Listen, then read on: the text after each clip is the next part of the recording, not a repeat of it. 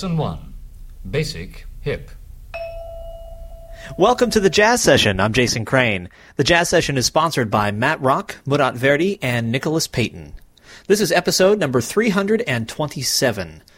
As I'm recording this, it's my sister's birthday, and I'm not sure she's ever actually listened to an episode of the Jazz Session, but on the off chance that this is where she starts, happy birthday, sis. I love you.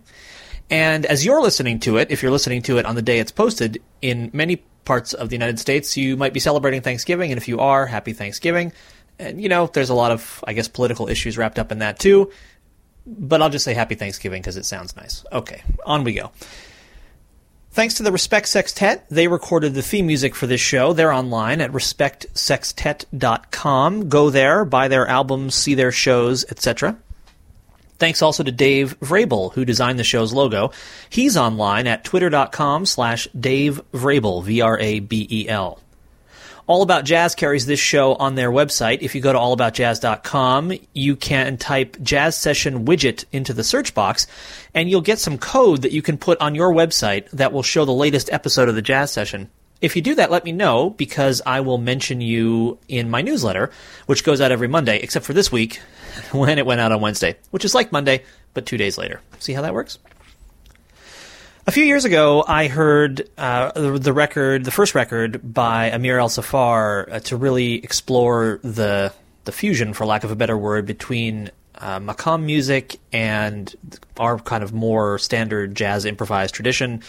And then I heard another record by him, and then his new record, Inana, and everything I hear just makes me want to hear more. It's, the music is, it's fun, it's interesting, it's really rich in depth and uh, I was excited to get a chance to talk to him about this new record.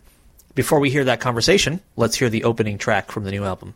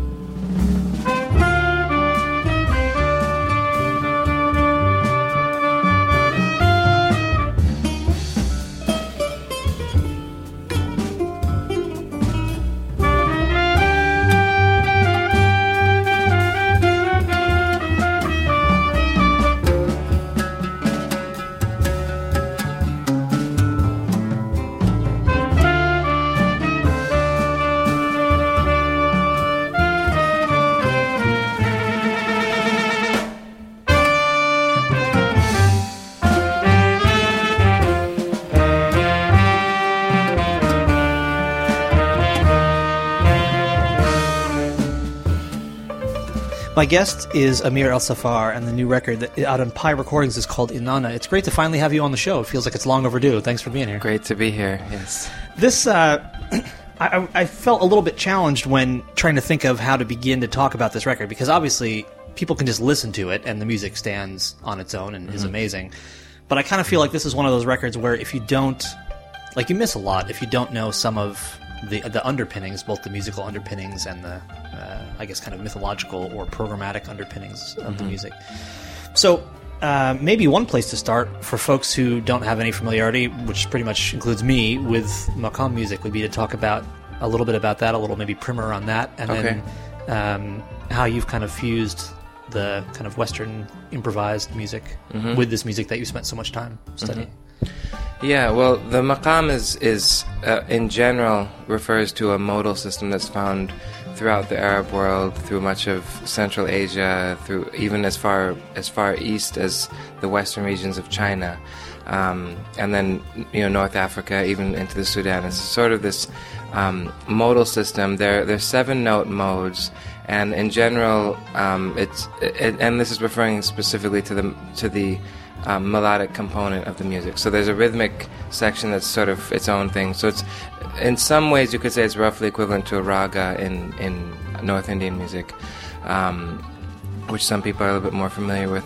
So um, in, in each culture has its own take on the maqam and sort of its own way of using these these modes, and you'll you'll find certain commonalities. Like I've listened to music from the, the Uyghur people of China and been like, wow, this is the same melody as, as we have in Iraq. It's just a little bit, you know, accented a little bit differently, or, or has like a different kind of um, general aesthetic, but the, the the underpinnings seem to be the same. So there there's probably some ancient source, maybe from from like a thousand years ago, from uh, the Abbasid period, which was the when the sort of the height of the Islamic Empire, when Baghdad was the capital of this this sprawling, um, huge empire, where great uh, advancements were made in, in many many sciences, and music being one of them. Um, or it could have been from from from various other source, you know, points in history, from the Persians. Um, but basically, maqam as is practiced in Iraq it, it, involves these seven note modes, but they're put into these into compositions that, interestingly, they're they're sort of they're semi improvised. So you listen to it, and it's the first time I heard Iraqi maqam, I thought it was purely improvised music because it's rhythmically free, and these phrases they're very melismatic and and they sound kind of whimsical. They don't sound like something written or something composed. Um, after further investigation, I, I found out that these melodies actually each have their own distinct characteristics. Every melody that's performed has its own name, a certain history to it, comes from a particular region of Iraq or from surrounding areas. And so basically the, the repertoire, there's a, a, whole repertoire that these maqams um, make up, and they kind of represent a cohesive um, symbol or representation of, of the cultures and the societies within Iraq and around its borders. Um, that's sort of a general description, but but it's basically this this in Iraq, maqam manifests as these pool of melodies, this this like source material um, from which improvisations, compositions, and many things um, can can come out.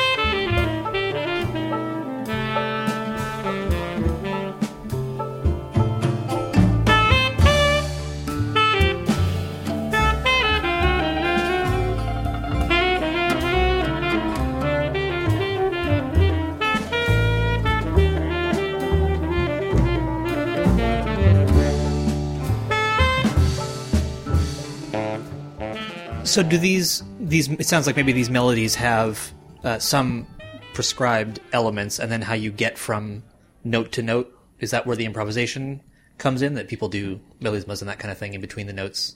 Something like that, yeah. Like there's structural underpinnings that are kind of common to. So if you listen to many different performers, you hear those underpinnings are the same, but the details are are where the the, the fun comes in. Sure. Mm-hmm. And can you say a little more about the rhythmic component? Too? Yeah. So um, iqa is the word for rhythm in, in Arabic in general, and it usually usually it's these sort of grooves or these rhythmic formulas, and, and there's there are only about um, in in Iraqi maqam music about twelve or so distinctive uh, rhythms that all they're all kind of variations on, on one rhythm, which is sort of a, a slow a slow six. Um, which nobody really knows where this comes from, but I find it throughout Central Asian music. And I mean, my, my guess is it probably came through the Gulf the Arabian Gulf and coming from Africa originally, because I feel like there's an underpinning of of that s- sort of pulse in in a lot of the music, and uh, Iraq is an interesting example because Baghdad has this classical maqam uh, system, but in the south there are these particularly particular folk traditions that are, draw very strongly on African, um, East African rhythmic and and vocalizations and, and have a lot of those um, properties in, in them. So again, it's it's like we think, you know, okay, this is Arabic music, Iraqi, this, this, and then jazz is something really different. But then going back and I'm just, I'm now reading a book called Africa and the Blues that talks about, um, sort of some of the, the, the influences that on, on blues music that may have come through Islam, may have come from the Arab world, the call to prayer being part of, of, you know, the, the lore of the, the, the slaves when they came here. Cause, you know, so it's, you know, so there's these connections that, that we always think things are so far apart, and and actually, um, a lot is is we're a lot closer than we think. I totally agree. I find that the more music I listen to in my life, the more it seems like what separates them, many different musics, is nuance rather than some sort of prime element. It seems Yeah. like you know you break through one wall and you just hear, oh, okay, well now I see how this relates to this thing that I heard. Mhm. Yeah, it's I think which I think is beautiful. Um, so you, I know that you at one point decided to really devote uh, a considerable amount of time uh, to traveling, to really studying maqam music. What was it that that spoke to you? What was it that made you say, "I'm going to put the trumpet down for a while and really focus on this"? Well, it started out with um, in 2001 is uh, the summer of 2001 is when I decided that I really wanted to delve into Arabic music, and it was something that I had kind of known all my life. Yeah, at some point I'm going to get into it because I'd I'd heard it when I was growing up and was interested in in some parts of it to varying degrees, but was never it was never like a you know, it was, it was not the music I, I was drawn to when I was young. I was much more interested in rock music and the blues and, and then later jazz and, um, and, and some classical music. And I got a degree in classical trumpet. But, um, shortly after moving to New York, I started to find that my, the, the people that I was falling in with were, I mean, Rudresh Mahanthapa, I'd known him since, since I was in high school. He was one of my early teachers, actually.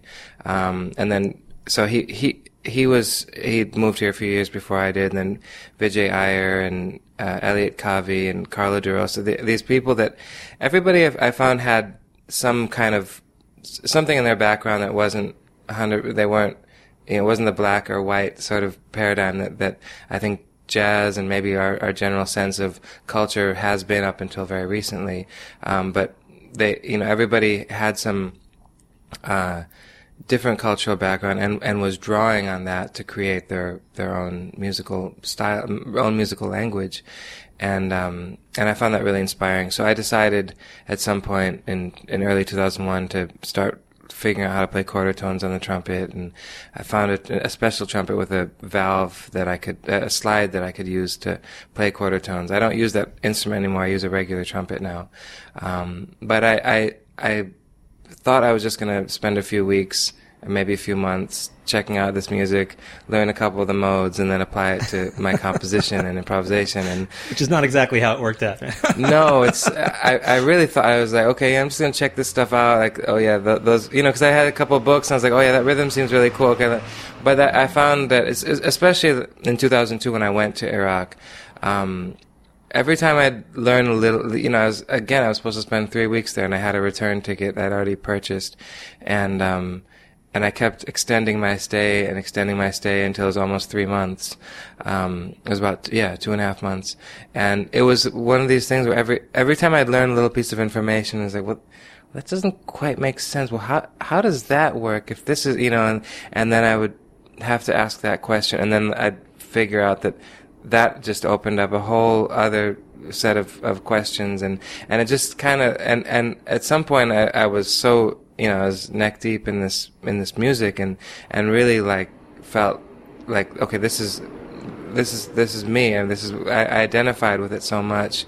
Um, not knowing really why or how, but because I'd been studying other Arabic music that I'd been exposed to here, like Egyptian and Lebanese, and I enjoyed it, but somehow the Iraqi maqam had a particular pull on me, and whether it's something ancestral that was um, triggered by it or, or resonated with it, or whether it's something that you know, I, I, noticed that there was a certain blues element in the in the maqam, like the way that the singing kind of has a th- there's a wail and a cry to it that I really identified with. So I said, okay, um, but I didn't I didn't know what it was, but I just knew I had to get more of it, you know.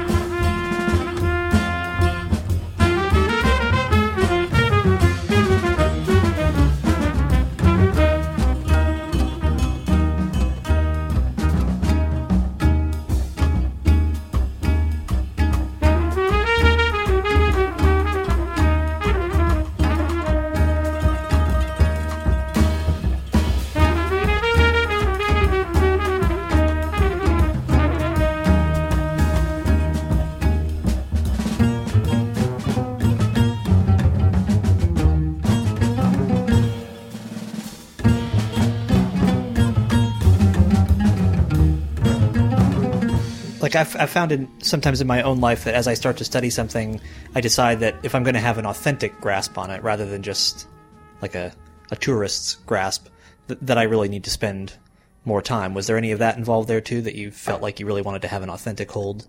Yeah, I mean, because it was also pretty clear to me from the beginning that, I mean, from from these early points that if if I uh, just just learning these no these notes and the, the modes and learning the intonation was was it would have been a superficial understanding and and I wouldn't have felt comfortable um, you know reaching into that and and applying it to jazz without fully understanding what I'm what I'm dealing with.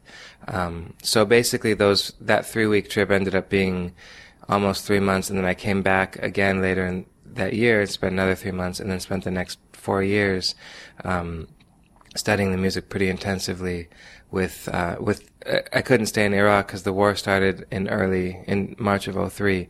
Um, I left two and a half months before that, but I, I was able to study with um, different performers and and practitioners in in Europe, mostly um, London and uh, Holland and Munich, Germany, and also in Azerbaijan, is that right too? And, in Azerbaijan, that was more recent, but okay. I was studying the Azerbaijani mugham, which is their take on the, the same, very, very closely related maqam tradition. Yeah. Okay.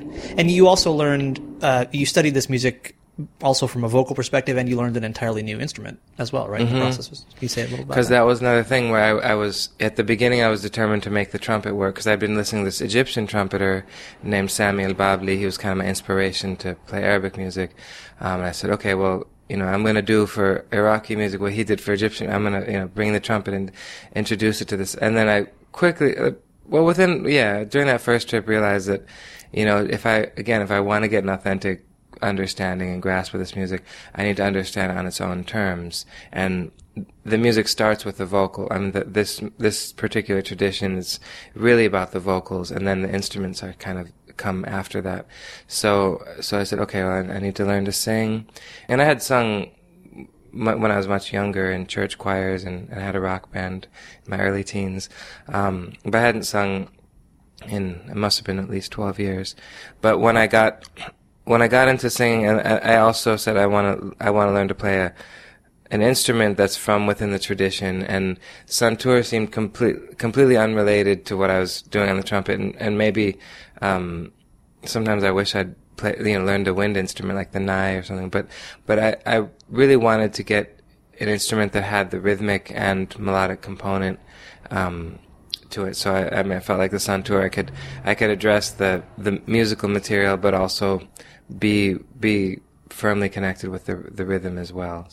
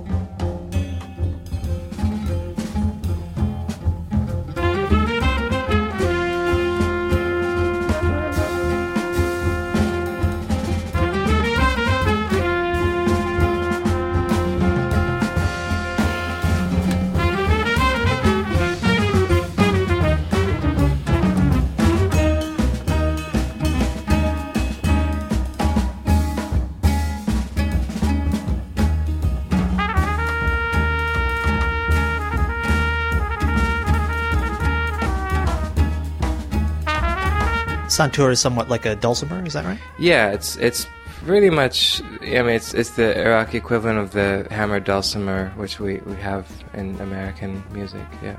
So it's played with two, Two small sticks. sticks. Yeah.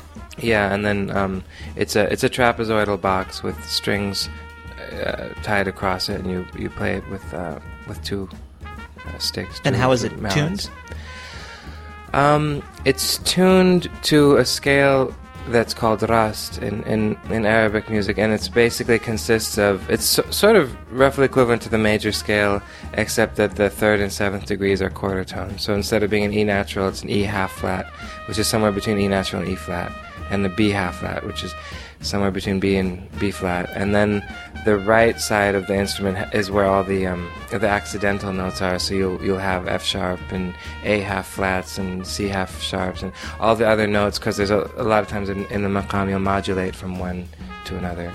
Um, but um, but getting back to like the the scales are actually really similar to the Greek modes. I mean, in fact, the theorists of the early Islamic, you know, in the, uh, Islamic Empire in the 700, 800, 900 AD were drawing on Greek texts and Pythagoras's uh, study of of um, har- you know the, the harmonic relationships between pitches. That that was like the a, a very fertile uh, ground for them to continue to develop this musical theory. So, again, another point of, of commonality where, where we're, we're really dealing with the same kind of materials. So- Sure. So, uh, and I know we haven't even started talking about the new record yet, but I feel like people will be able to get more out of that conversation if they've got some of this as we get up to it.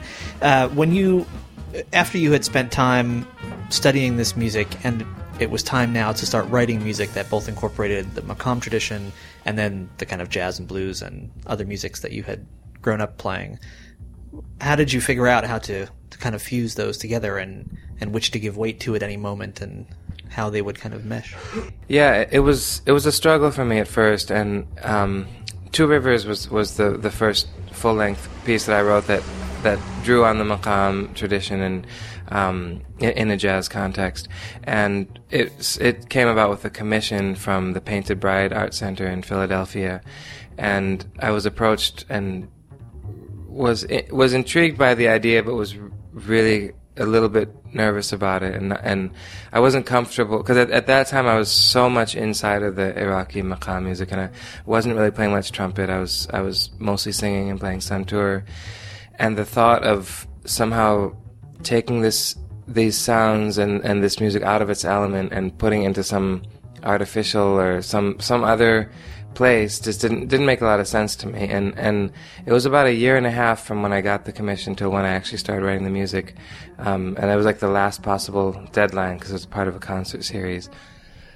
At some point about a, I think it was about a month before the premiere of the of the piece, I decided, or I I, I think I, I I was playing with elements and I was getting into each maqam. Um, at some point, each maqam that I was there were a few that I was really looking at that I thought would would work that might might make sense if I put them into a jazz context. And and and they started to kind of fit themselves with different parts of the jazz tradition. And that that concept of the two rivers suite the first piece was really about you know taking a jazz con you know whether it was a groove or a certain kind of aesthetic or certain um, impro- improvised context and matching it with a maqam. It was really kind of consciously an homage to both traditions. Um, but yeah, certain certain uh, maqams just made sense. Okay, that that groove and that sound can go with this, and kind of things just pieces put themselves together in a way. Like I don't. I just remember being not knowing what to do at one point, and within a couple of weeks having 12 compositions and I don't really remember how it happened. They just kind of fit themselves together. And, and I was uh, just, just, yeah, I, I, wish I could remember those, those times. I, I just realized that talking to you now, I was like, I don't remember actually writing that stuff, but I know I did. But one day I woke up and there was all this music on the piano. Yeah. For that one. I, I wish everything else came that easily, but, but that, that project, that, particular thing because I think it was it, it, had been brewing inside of me for a long time, and that was what I initially set out to do when I said I'm, I'm when I decided to study maqam. I was like just going to get a little bit of this and you know mix it with jazz, but it took five years or so of of kind of uh, full immersion in that tradition before I felt comfortable. It's so interesting. I mean, it almost sounds like rewiring your brain, you know, so that these all these strains of music that you're hearing, you can finally you can hear all the commonalities between them. I mean, it just sounds really fascinating, like a fascinating process, just intellectually mm-hmm. speaking, mm-hmm. to get to this place where you see how everything starts interlocking together. Yeah, yeah. At some point, it's it, it's almost like there's a you know the, these melodies are kind of archetypes and the rhythms are archetypes and some in some way they when you get down to the beneath the surface and to the root of what each of these are about, you find that there's there actually there's some commonality. There's some some way that they fit together that that just makes sense. And um, it, but it, it involved a lot of investigating, a lot of um, exploring what not just listening, but kind of getting into what, what the soul and what the, what's what's being expressed subconsciously and what emotions are being because I mean all the music you know there's there are our, our basic as human beings and we, we have some really basic emotions and, and basic responses to things that are pretty common throughout you know throughout all of humanity. I mean i've encountered people from so many different cultures and and haven't found that much different. I mean, the the differences are the exciting part to me. Like, oh, you you know, like especially like when there's two languages that are closely related, and oh, you say it that way. We say it's it's kind of fun and it's ex- excite, exciting, you know. Um, but the but in essence, and we're so we're so close, and and the music that comes from each culture is again expressing common common uh, sentiments and common states of mind, and and you know so.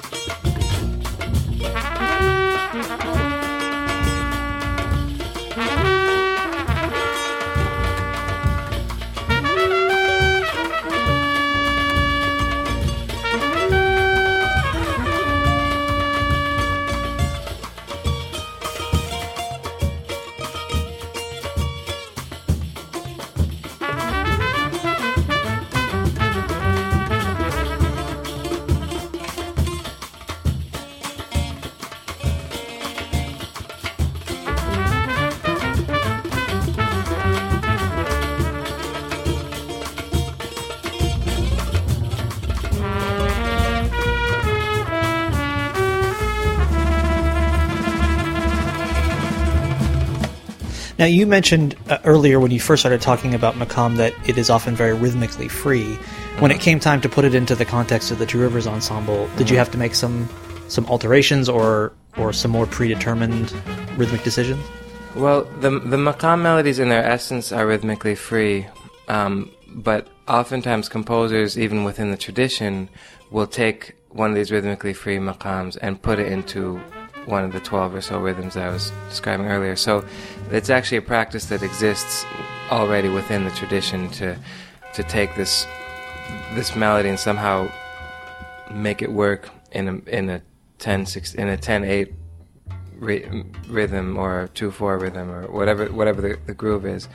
Um, so I basically used that approach, but instead of dealing with just the, the rhythms from within the tradition, I was dealing with, um, you know, whether it was a, swing or a slow kind of funky thing or whatever it was, or, or an odd meter. And even in, in some cases, I was actually drawing from other Arab traditions. There's one piece that's called Khoshreng, it's a 17-8, which is actually coming out of Syrian tradition, but I displaced the beats to kind of make an interlocking rhythmic pattern that, that wasn't part of the tradition originally, but it was definitely drawing from that, you know, from that sound, that rhythm. Will you talk about who's on the new record, Inana, with you, please? hmm Um, so joining, so the the uh, oud and percussion is played by Zafer Tawil, and um, he's he's a brilliant uh, multi instrumentalist um, who's performing, who's not only with you know great Arab musicians locally and, and internationally, like Simon Shaheen, who lives here in New York, um, as well as he's he's performed with Sting and. Uh, I forget Cheb Mami, others, but he's he's also getting to be uh, known among jazz performers as well. He's performed with Elliott Sharp, and um, he's really, really. I mean, he picks up any instrument and, and kind of has mastery over it, and it seems like instantaneously. I mean, he plays the qanun, which is uh, like a, a zither. It's a plucked zither instrument, um, as well as the oud violin. And he's now playing the nai flute, and I mean, he just like it just picks it up and, and naturally makes makes beautiful music. And he's he's a lot of fun to be around, so he keeps the mood happy, especially when we have long rehearsals. so he's, He sounds amazing on this yeah, record. Yeah, he's yeah, he's incredible. a wonderful musician. Um, Tareq Abboushi plays the buzuk, and uh, he's he's uh, actually trained in, in classical and jazz piano. He's, he graduated from William Paterson, and um, I, I mean, again, like I knew early on that these were two people I wanted to work with because they're people that are versed in the Arab musical traditions, but also have a scope and a perspective and understanding that goes beyond and are, are even within the tradition, they're like searching for, for something new. And so, and has his own group called Shusmu that does um, co- his own combination of jazz and Latin rhythms and um, and and and Arabic tradition. So he's he's he's on his own path doing something else that's again really beautiful and and his influence in the group and his willingness to kind of re- in some some cases like relearning your instrument because I'm asking him to do things that that aren't typical on the buzuk but he's he's excited to do it because he wants to find those sounds so And a bazooka is kind of like a lute, is that right? um, yeah. So, well, the oud is is the closest thing to the lute. Okay. It's, it's a nylon string. It's a large Oh, that's right. Okay. Yeah. The buzuk is is a long necked steel string fretted instrument. Um, kind of has more of a twangy Hmm. sound to it. Um, almost, I, I don't know what, almost banjo like. Yeah, Okay. that'd probably be the closest thing in in our musical Okay. traditions here. Yeah.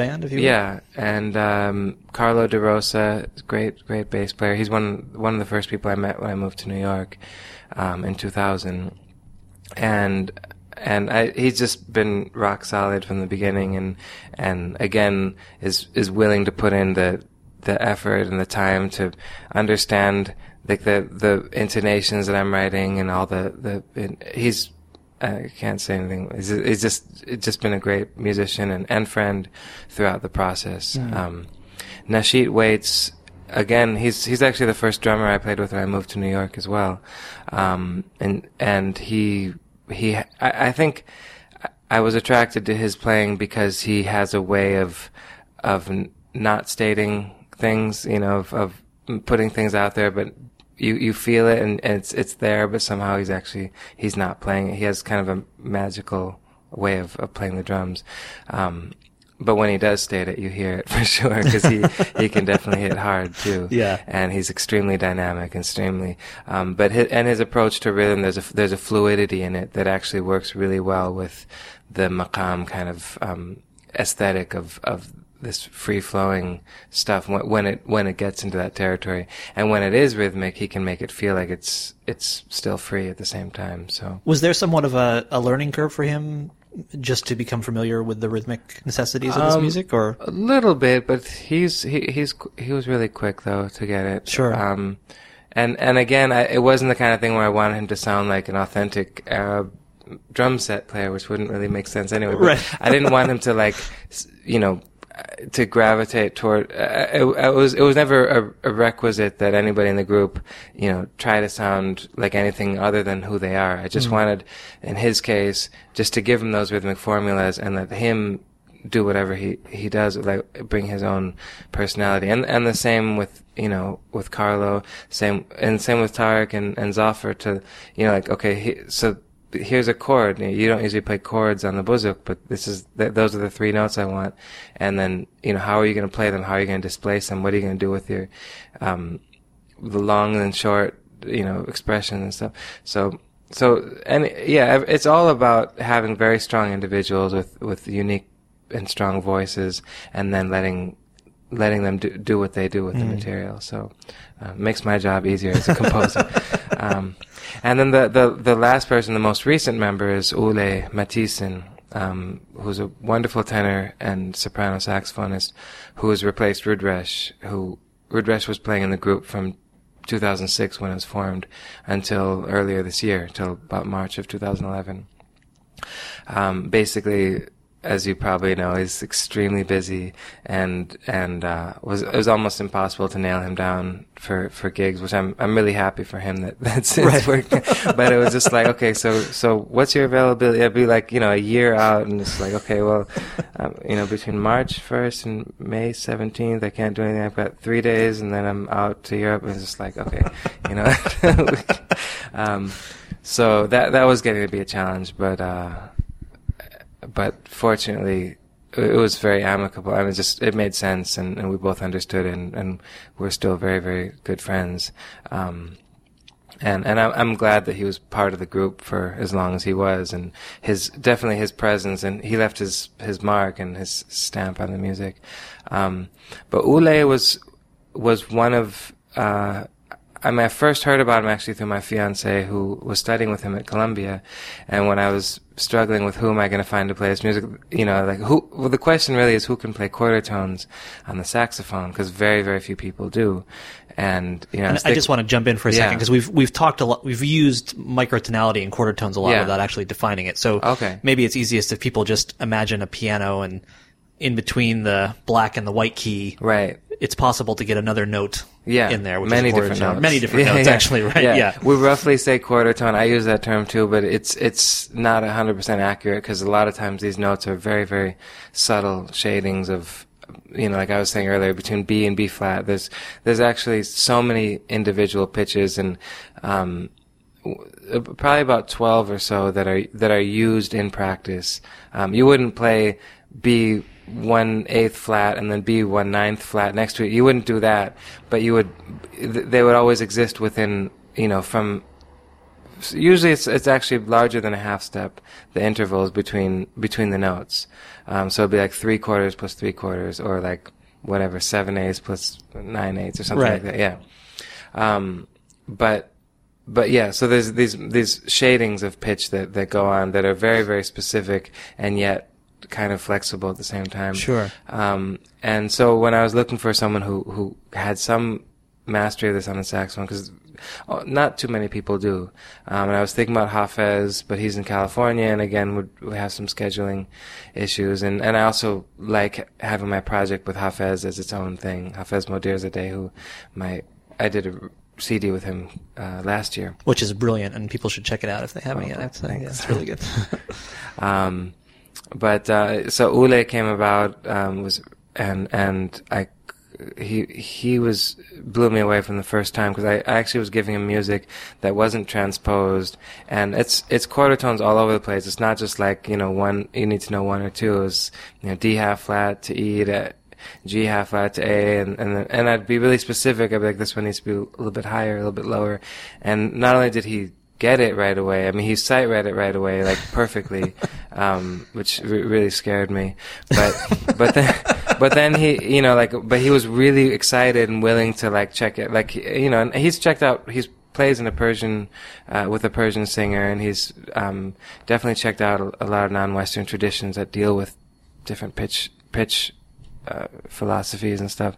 But he he just was on it right away, and and not only that, but is a great great improviser and has his completely his own voice and his own approach, and um, and he he has this synergetic way of playing where. Um, this intu- intuition where you know I- I'll breathe and I'll play a note and he'll he'll play the, the note at the same time with me and he, we phrase things together really well and he's he's just been a great great new addition to the group. It uh, it strikes me, and I, um, this is I guess just a layman speaking, but it strikes me that it would require a remarkable amount of of listening and kind of being uh, musically in tune together to have a two horn front line that was required to play this microtonal music because you have to hit these very subtle pitch shadings together Yeah. to make it sound good. Is that an accurate statement? Yeah, yeah, absolutely. Yeah.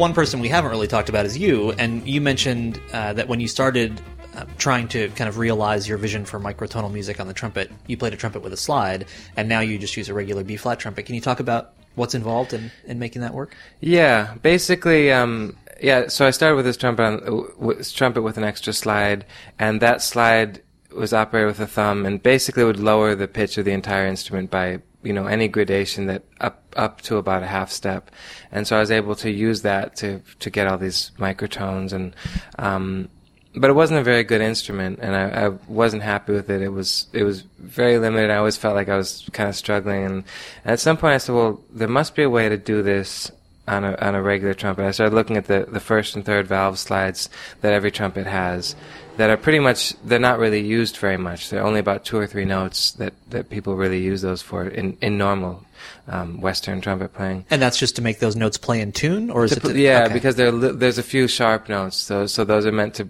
bring the pitch down. But amazingly, there there you can actually do a lot more with these slides than than anybody really seems to do. And and um, I didn't even you know I I realized at one point looking at the trumpet and starting to change and use different fingerings and using these slides that every quarter tone was was achievable through some combination of, of changing the fingerings and using the slides.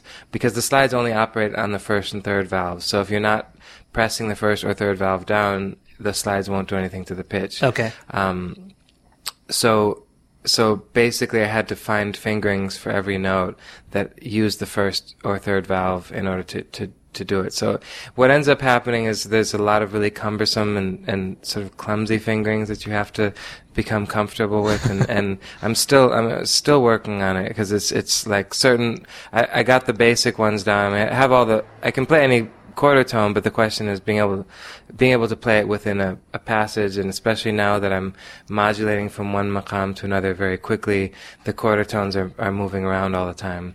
So it's it's sort of a, a negotiation and, and sort of reconfiguring of of learning how learning how to finger notes in a in a totally different way.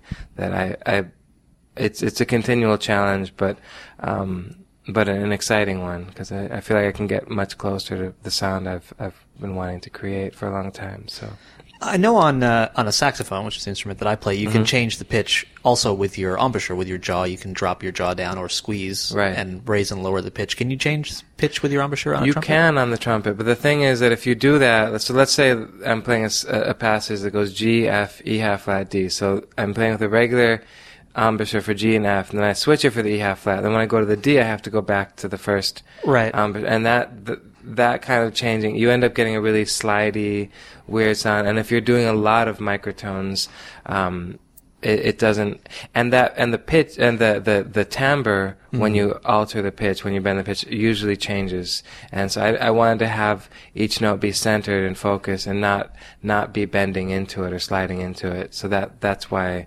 um, occasionally there's occasionally I'll use that um, if it makes sense in in in the line but pretty much I'm I'm doing it always with the the slides and the Sure. alternate fingerings You mentioned, and I don't remember his name, but you mentioned an Egyptian trumpeter who Mm-hmm. you had heard who was also using the trumpet in Egyptian music. It- Right. Are there microtones in that music, and was he Yeah. using some technique like you're He using? was, yeah, yeah. Sami El Babli, and um, I had a chance to meet him in 1999, and it was just about a year before he died.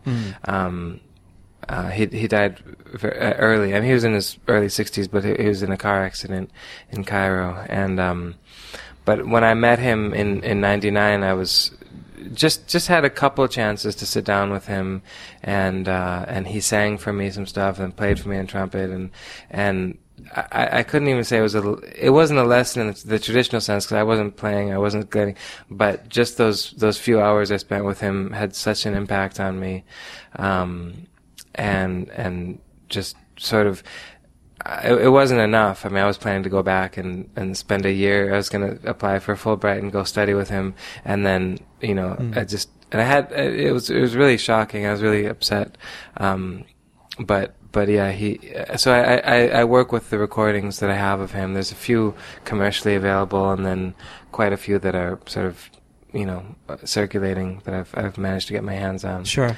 But um, but yeah, he was using some something with the slides, but he was also um, his embouchure was different. I think he he started playing trumpet already with playing quarter tones in mind, so he kind of had a, he has a very different sound. I mean, the first time I heard Sami El Babli's trumpet, I didn't know what instrument I was listening to for the first minute and a half. I just I was you know, I was like, this is a really cool sounding wind instrument. I never heard it. like it's, I remember sitting there, I was listening with my sister. She played it for me, and, and I couldn't believe the sound I was hearing, and I wanted to know what that was. And when she told me it was a trumpet, I had to listen to it five more times Wow. to believe her. You know, it's like it's a beautiful sound.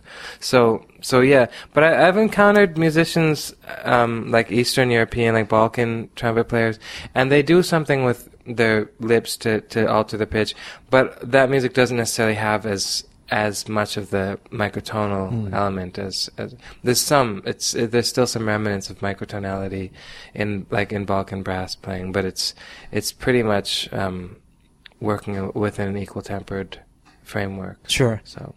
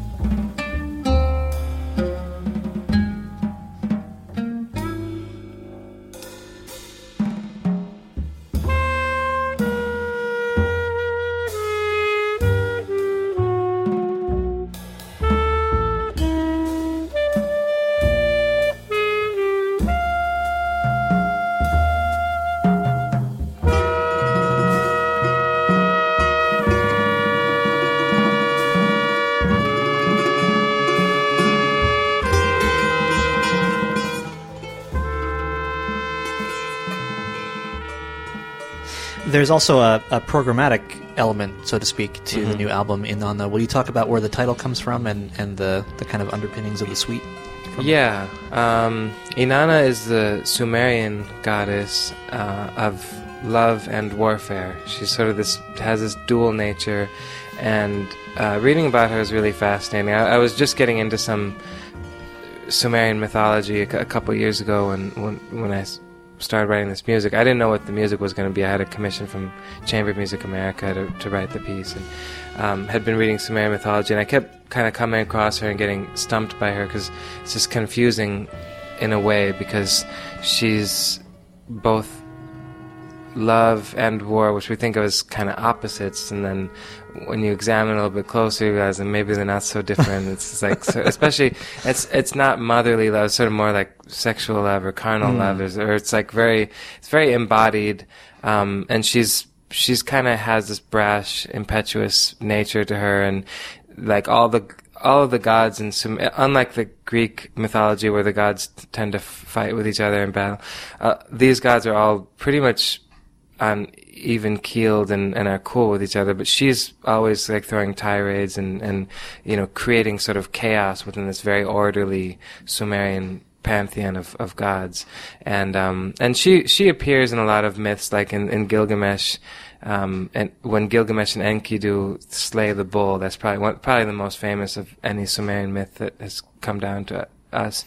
Um, she's actually the one that sent the bull to kill Gilgamesh because she was upset with him because she he, he wouldn't respond to her advances and wouldn't allow her to seduce him. So her way of getting pissed out, you know, her way of expressing it was to send a bull. And, you know, I think in the process, you know, hundreds of people died and it was this whole thing. But, but that was her, you know, sort of her nature. And so there's a lot, a lot of myths, um, dealing with her and, and, um, she became known as Ishtar in Babylonian mythology. That name's sort of around. People have heard that name. And then, and then the, uh, Greek and Roman um, Aphrodite and Venus are actually based on her. A lot of the myths um, you can find parallels, um, but but of course Venus is the love goddess, not war. I mean we have so so at some point things split off and and all, you know different myths. And she also has a very famous journey to the underworld, which was the subject of um, a lot of Carl Jung's writings. He he he draws on that. Um, that particular myth and it and Persephone's um, underworld story from from the Greek mythology again is is paralleled and they they have very very si- similar kind of stories. So I'm part of my reason for for drawing on this myth was was I was just fascinated by this character. She seemed to embody a certain part of the feminine that maybe we don't. I guess we do talk about, but it's just, um, and then and then just even dealing with the feminine, especially in especially in jazz, because I feel like jazz is, is has such a masculine component to it, and, and there's so much. There's, there can be a certain machismo among like this sort of posturing and and proving of one's you know what one's learned, and and, and not to mention that not that, that there's a majority of men playing, you know, playing the music as well as listening to the music, and there's a certain element of of it, and, and I think, um, but I've always been trying to find some balance between masculine and feminine in some way, and and I've I found that. Um, even in the music that I create with Hafez, and we talk about a lot, there's a, a lot of there's like a feminine principle of of there's a feeling, there's a there's an intuition, there's well, I mean intuition is intuition, but um, there's this s- sort of where no where when pitches become more qu- qualitative rather than quantitative when it's less about functional harmony and less about the, you know chords and their hierarchy and and not to mention western equal temperament and the, the sort of colonial um, ramific or, um, implications of that um, there's there's something in, in in what Hafez and I found together where like sometimes we felt like we were playing music in a womb or in a cocoon or mm. something and there's something more in, internal and introspective um, and even Iraqi maqam music, I mean, it's primarily uh, been created and performed by men, but there's there's a still there's a kind of an inward seeking um, element to it, where where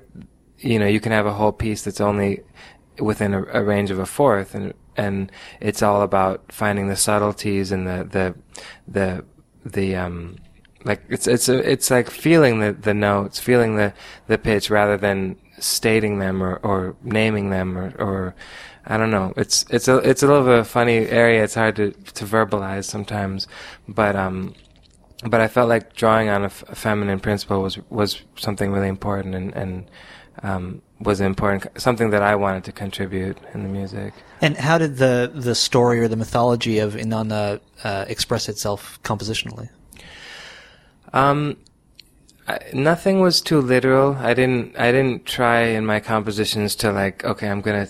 I mean. It, I did end up pairing the compositions with, with myths, but I was more, um, I just read up on her mm. a lot when I was writing the music and, and kind of tried to tap into those, those stories and, and get, get a, you know, tried to feel each story in my bones in a way and, and, and, um, reach an understanding. And, and I, I just, it was more about getting into a state of mind and writing the music from that place rather than like writing a tone poem or something or trying to film score to the myth or right right. Yeah I didn't want to do it and and then in some cases like in Journey to the Underworld I mean she has there's a part in that myth in that myth where she's removing her seven garments as she's descending um, and so like I, I have seven sections but they kind of overlap in in ways. And and like if I if I told the way the story of Journey to the Underworld is it's sort of four or five different things that are going on at the same time on different levels, different parts of the myth. Um, but they they kind of I don't know how to say, I, I it, nothing was literal, but once I once the music was written, it really made I started to see what was based mm. on what. So again, sort of like the with the original Two Rivers, it's kind of like trying to get to the source, trying to get to the under the archetypal underpinnings of, of each of these stories or each of these maqams or each of, and and again it was it was finding the right maqam to go with it finding the right or not maqam you know so, sometimes is completely um, in a totally different tonal palette. But um, but yeah, so and, and then each each composition, I mean, I, the titles come from different aspects of of her being infinite variety because she's the goddess of infinite variety, which she achieves through trickery and flattery. Like she she fools these different gods into giving them her quintessences, and then ends up having this incredible palette of, of different things. so so the piece Infinite Variety has this like six part contrapuntal thing going on where each is sort of expressing its own thing, but it's they're all kind of layered on top of each other. Also, mm-hmm. right? Yeah. yeah. yeah. I, I told you before we started, I, I love this record, and actually, all of your music has really spoken to me. I'm really uh, a fan of what you're what you're doing Oh, and what you're searching you. for. Yeah, you're welcome. Appreciate It's uh, it's been a pleasure to have you. My guest is Amir ElSaffar. The new album is called Inana, and thank you so much for for talking about it. My pleasure. Thanks for having me.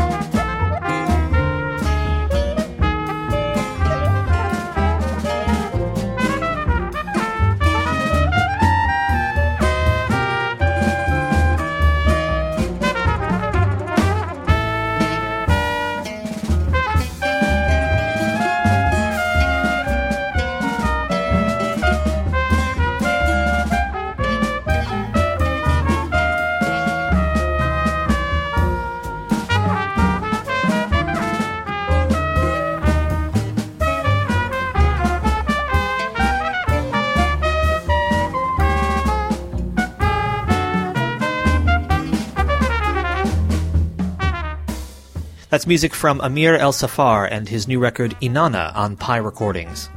I'm Jason Crane. This is the Jazz Session, sponsored by Matt Rock, Murat Verdi, and Nicholas Payton. Don't forget this show is member supported, so if you like what you hear, please do become a member. You can do it for as little as 10 bucks a month or $110 a year, but if you decide to become a member at the middle or top level, which is either $25 a month or $250 a year, or the top level $50 a month or $500 a year, you'll get a copy of Anthony Wilson's DVD CD set called Seasons, which is a really cool uh, album and film of a performance that Anthony did here in New York, playing a piece that he wrote for four guitars that were built to be played together.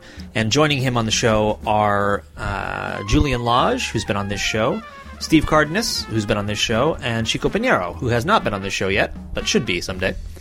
So if you join at the middle or top levels, either monthly or yearly, the next two people to do that will get this Anthony Wilson DVD CD set.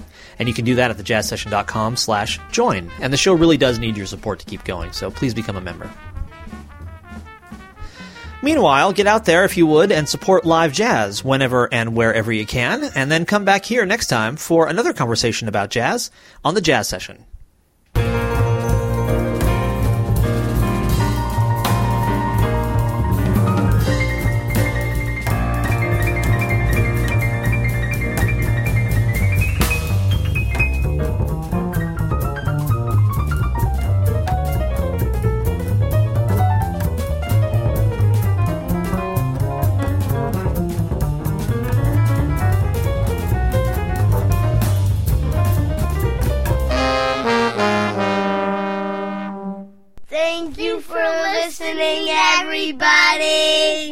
Bye. Bye. Bye.